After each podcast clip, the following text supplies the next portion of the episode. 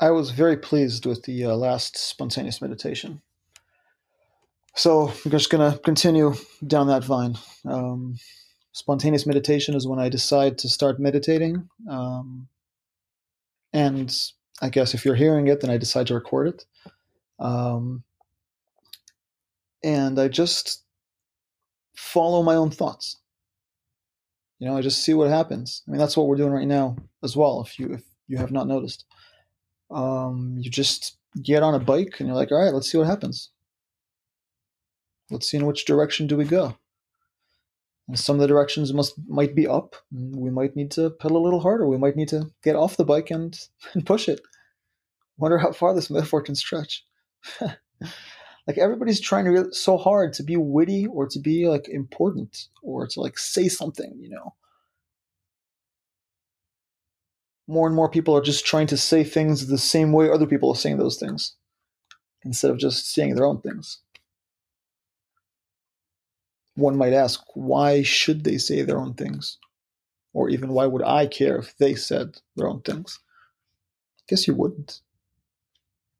I just kind of felt like saying that.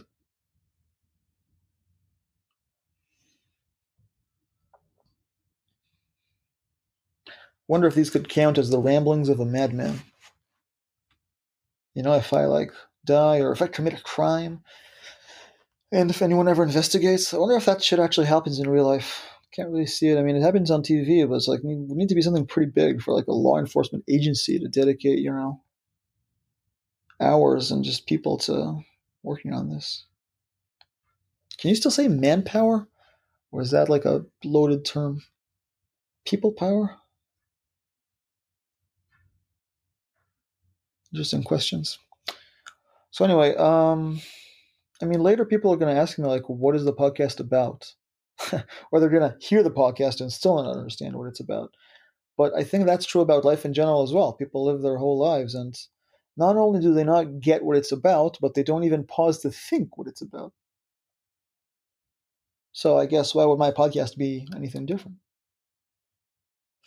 If it's not a shiny light, it won't capture the audience's eye. That's okay. You know, I'm not judging the audience. And I am not better than they are. Such is the nature of the mind.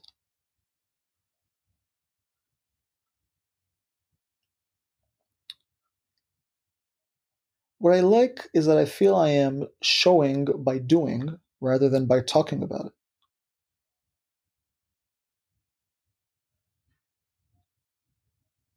It's it's a real fun activity. Very interesting activity. So I um I read I finished reading a book called uh, Buddha for Beginners by Professor Stephen T. Asma. You can find it and him online. Um, and I really enjoyed reading it. It was very illuminating, very educational about uh, the origins of Buddhism, about the Buddha, um, and I just keep finding more and more of Buddhism that I agree with, or that I find practical and useful, or just true. You know, I mean, what does the word true mean other than I agree with it? I agree it is so. Certainly, something can be true without you knowing it, but it's not true to you. What is it? What is that? I mean, I could later learn it and then it would be true to me. But if I have absolutely no awareness of something, it doesn't actually exist as far as I'm concerned. Right? If it affects me indirectly, it still exists, right? It's part of my universe now. But if it never affects me in any way, there is no difference between existing and not existing. So I can't say that uh, you know something is true but i i but bears no relation to me. Because what proof is there for me that this thing actually exists if it doesn't interact with me in any way at all? It's just an arbitrary thought. It's not even a logically consistent arbitrary thought because once I'm thinking about it, that is already some form of interaction. So it needs to be something I would never think about and would never interact with me in any way. Certainly, there's no point in saying something like this is true. Just by saying it, it's already not part of this group because we're thinking about it. So there are no things in this group of things that I will never think about and have no interaction with me, but are true. So all of truth is my perceptive, you know, a subjective perception. In the in the wide sense, this does not mean if I'm looking inside this room and something outside the room, it can't exist. It means this thing outside the room has some sort of relation to me, or had some sort of relation to me. And then many people would say, and as far as physics is concerned, this is a scientific fact, right? That time isn't a real thing in the sense that we conventionally think about. You know, it's more like a dim- dimension of like, you know, up, down, left, right, and then forward and backward in time. Um, the crazy thing is, it's not controversial what I'm saying. It's something that scientists all know about, or you know, like people working like this these areas of science, because as far as we can tell, right, it's like there's the uh, if we step into science and out of what is reality, um, then within science we know that time's a dimension you can move along. You know, if you move fast enough. I'm also not an expert on this, so I, I might be making some small mistakes. Um, but it's pretty dramatic stuff, right? Uh, this is the, the time space continuum, you know, that you may have heard referenced. So some for some people hear this and they're like, "Yeah, duh, dude." It's like we all we know about this, and some people are like, "No, you're not you're not actually serious." You know, some people are like thinking this dude's just stoned. And then members of the first group can move into the second group if they just learn it, you know? At least according to science, you know? And so these members, they, and then they look at the other group and they're like, yeah, duh, dude. But it's like a second ago, you didn't know this yourself, right? So we all think we're enlightened and, and educated and, and wise. And we look at the others who are so, you know, in the darkness but we were also in the darkness. And when we were in the darkness, we did not realize we're in the darkness. Just like we don't realize it right now. Just like right now, we do not realize or do not acknowledge, you know, consciously, and we do not embody the spirit of understanding how little we know. We act as if we've figured all this shit out. We don't have, have a clue what is going on. we can't even predict if it's going to rain, you know? Our trains can't arrive on time. We have Facebook, we have like, you know, iPhones. That's pretty cool. But it is not a candle to what is existence sort of knowledge. What is time? What is life and death and consciousness? We're just, we're not on, you know, we're at the kiddie table and it's okay. There's nothing to feel bad about. It's not like anybody else knows more than we do. Mm, or maybe they do. Who knows, right? we can't. We don't. We don't know. But there's nothing to feel bad about. It's totally fine. It's just we can just admit it to ourselves. It's like, hey, we don't have a clue what we're doing here. Not at the individual level, and certainly not at the collective level. You know, it's all we can do to keep ourselves from killing each other and destroying the world. We certainly do not know the answer to life, the universe, and everything. And we would all be, we would, everything would be better if we could admit this. Well, I, I haven't even spoken about this tremendous book, but uh, I mean, the book is basically an ode or description of Buddhism, and I can definitely speak to Buddhism. Um, wondering if I should like get into the details.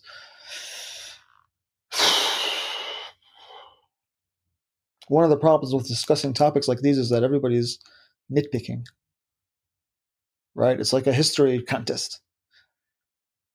Like, do you know, you know, these rule or do you, are you getting it right sort of thing? And it's like that's not what this is about. You know, it's it's not a competition and it's not a quiz where you're trying to be accurate. It's just check this out, dude, you know, sort of thing. It's just a hey, there's you should know this too, you know, this might help you along the way.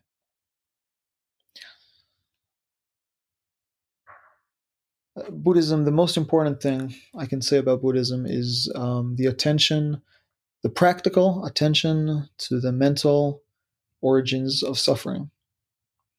And this suffering is essentially based on our craving, right?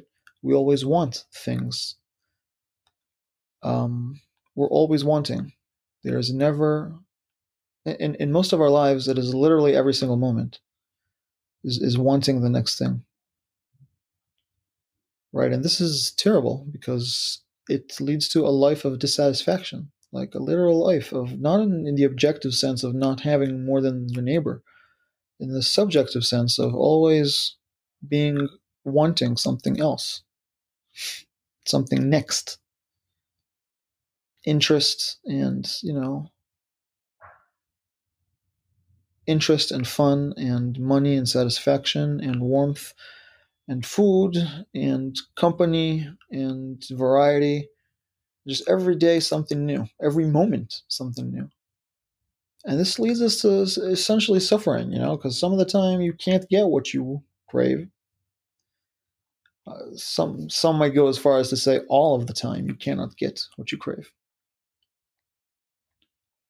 I mean, I would say that you can get it in a, you know, in a tactical sense. You can reach out and take the hamburger that you want.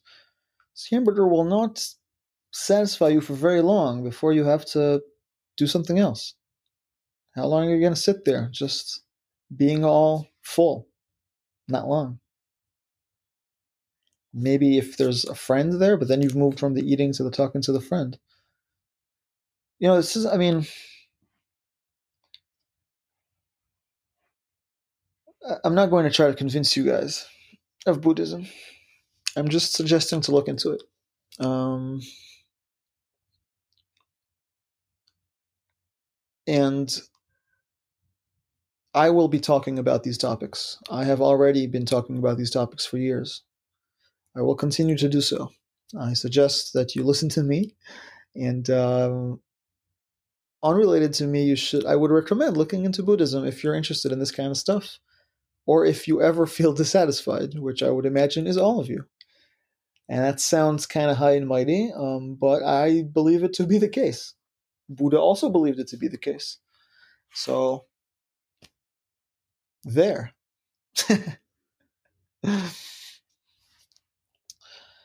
um, so the book talks about the history, talks about Buddha. Um, so another thing I've, I've been noticing is that not everyone realizes that Buddha was a man. was he was just a dude, right? He was like a you know famous and very smart dude from a royal family, but he was a human, you know, in the flesh. This is a phrase I've been using recently a lot, saying just a dude to convey how all of us and all the characters we've heard about in history and everything, everyone we imagine to be something else, just regular chumps like us, going through their day, trying to make shit happen. So Buddha was just a dude. And he walked around and he saw what was going around him and he thought about it a lot. And then he started telling people around him, like, hey, you know, I've noticed this and this. You should really, like, don't do this. Like, try to just, like, avoid getting so attached to stuff. Okay. It's really getting, like, hurt by this all the time right? He wasn't a mystic figure necessarily in his own teachings. He was just a dude who noticed stuff and talked about it.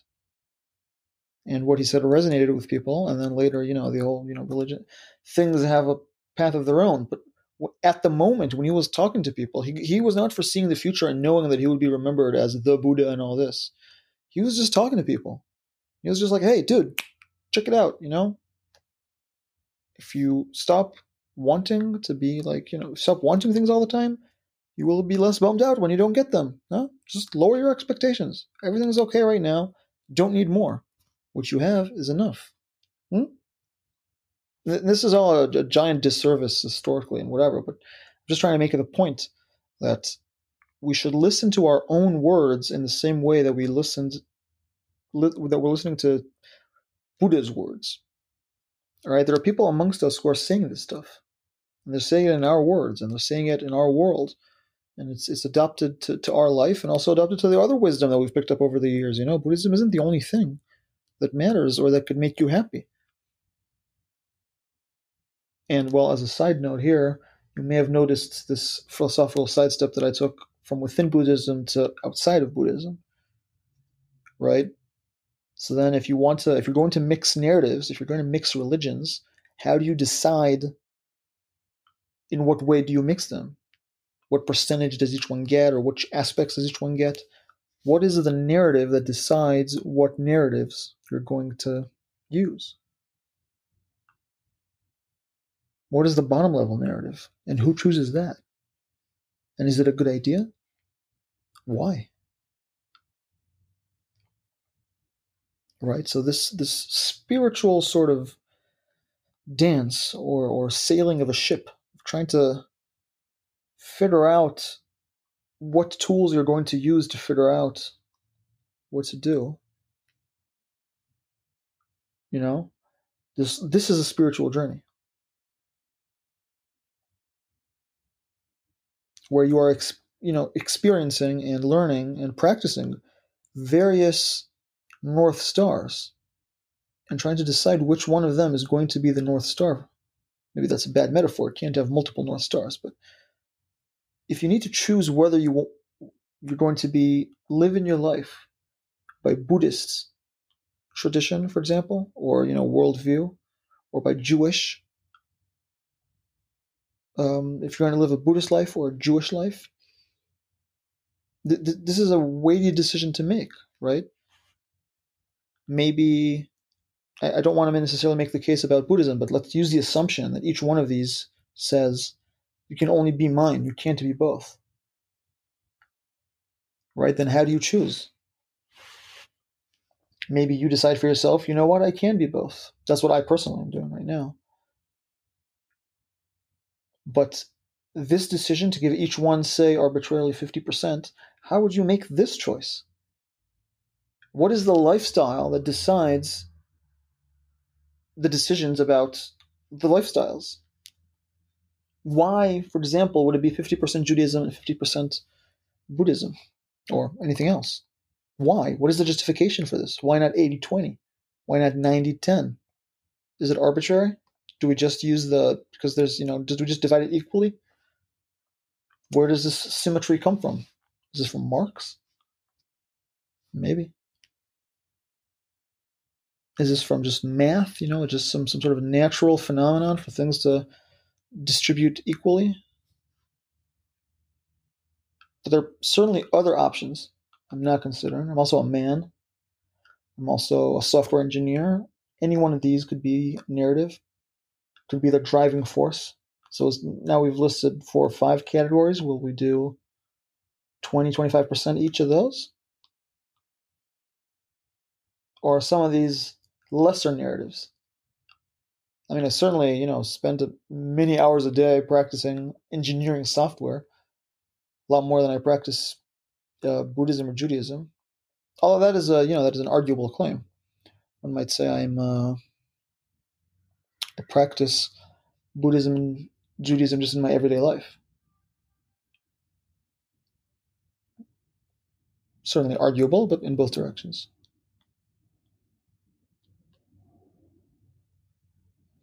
This has been a very good, uh, spontaneous podcast so far. Um, I really enjoyed like feeling the flow of the thoughts, and uh, just recording my theories about you know Buddhism, about how we should listen to messages, about how to live life, how we should talk about it. Um, and about how to observe the narrative that observes the other narratives, and how to choose the narrative which chooses the other narratives and chooses itself, essentially. It's a scary thought. It's a scary realization. It's not a thought. It's a scary reminder of how we don't control anything about ourselves. We don't control where we're born or our body or our thoughts, and we do not control the spiritual path we go down because how could you choose what to choose? You can't.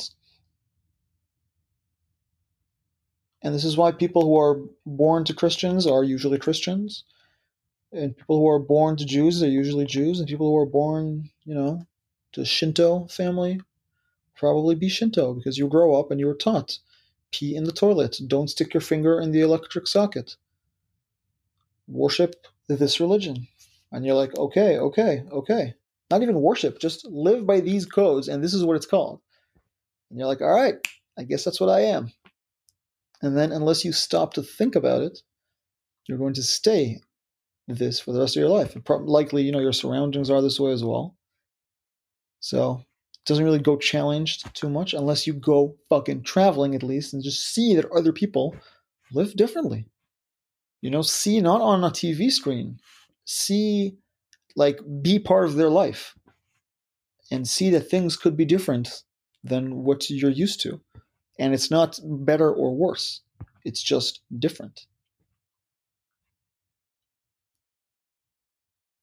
And this makes you see that the way you've been living is not better. It's just a way amongst the many ways that other monkeys have their life go by, you know?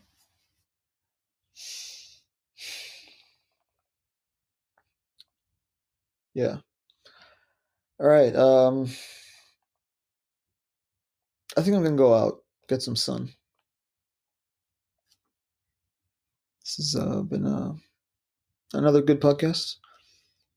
I, I hope people will relate to these meditations and um, can help them in their own spiritual journeys. All right, guys. Um, let's be in touch soon.